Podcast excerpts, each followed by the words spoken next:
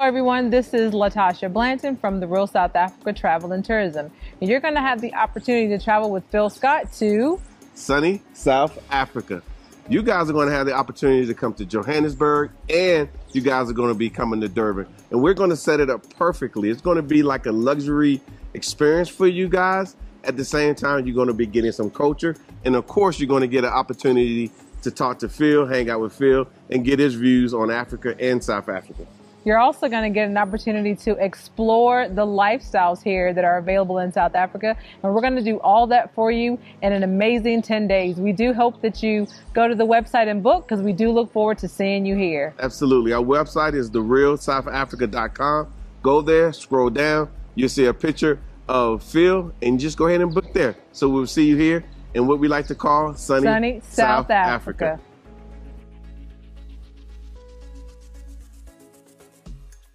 We've been hearing quite often recently about the situation that is going on in Congo, not because it is new, but because of the awareness that has been created online.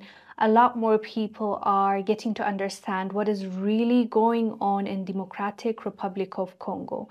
But I want to go a step further and show you why exactly all these people are fighting on behalf of Congo and why there is currently a hashtag, hashtag Free Congo. It's because of the exploitation the people of Democratic Republic of Congo are going through. And there's so much more, but first I want to show you a clip of how cobalt miners mine so that we get to have our gadgets. The West gets to have the cobalt to build and to create electric cars, phones, computers. Watch how our people mine.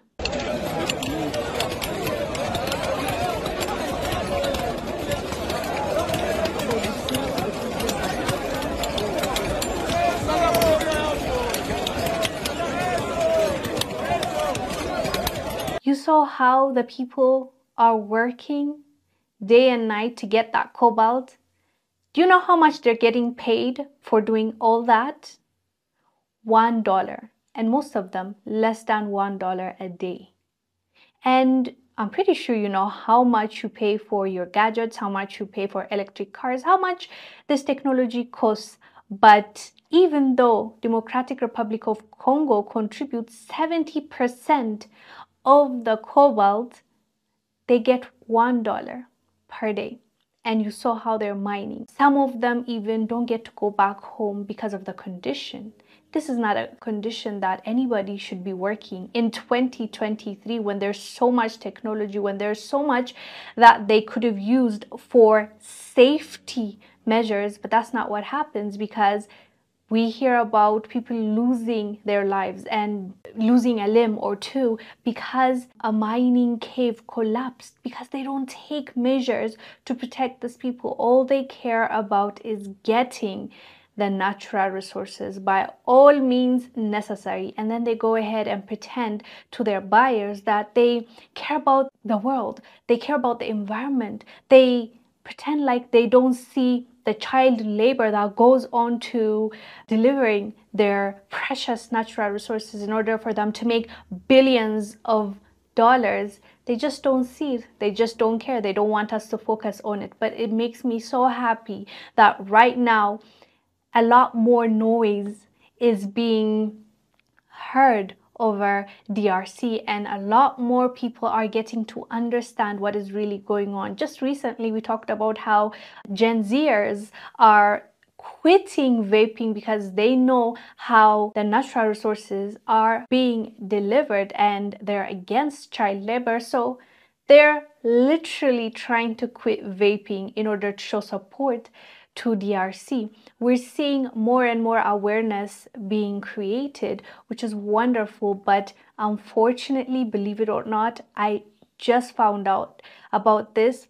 A lot of people in DR Congo, the ones that are in the country, don't even know that we are trying to create awareness. They're just there trying to survive their situation. It is just sad to see how our people are living their lives even though they should have had a better life. That's not what they're getting, but we'll fight for them. We'll give them a voice. And lastly, I want to show you one clip of how they use or utilize young kids to get their minerals, even though these kids are really, really young. An army of children are at the heart of the mining production. Wearing no shoes and in the most wretched conditions, Dorsan is ordered to retrieve the sack he's forgotten. There's an urgency now. The rains make this dangerous work even more risky, and Dorsan's told in no uncertain terms he risks a beating if he messes up again. Dorsan, with Richard beside him, have worked all day. They're 8 and 11 years old. Even this punishing work doesn't guarantee enough for food. Dorsan hasn't eaten for two days now. This is what helpless looks like, and he's one of the children making millions for multinational corporations in America and China whilst they suffer in squalor. For this, they'll get maybe eight British pence a day. That's heartbreaking. But that's why we need to talk about it and create awareness and pressure our governments. Make sure that they understand we don't support what they're doing and support the organizations that are there to help DRC. Anyways, fam, let us know down below what your thoughts are about this. I am Wongel Zelalem. I'll see you on the next one. Bye.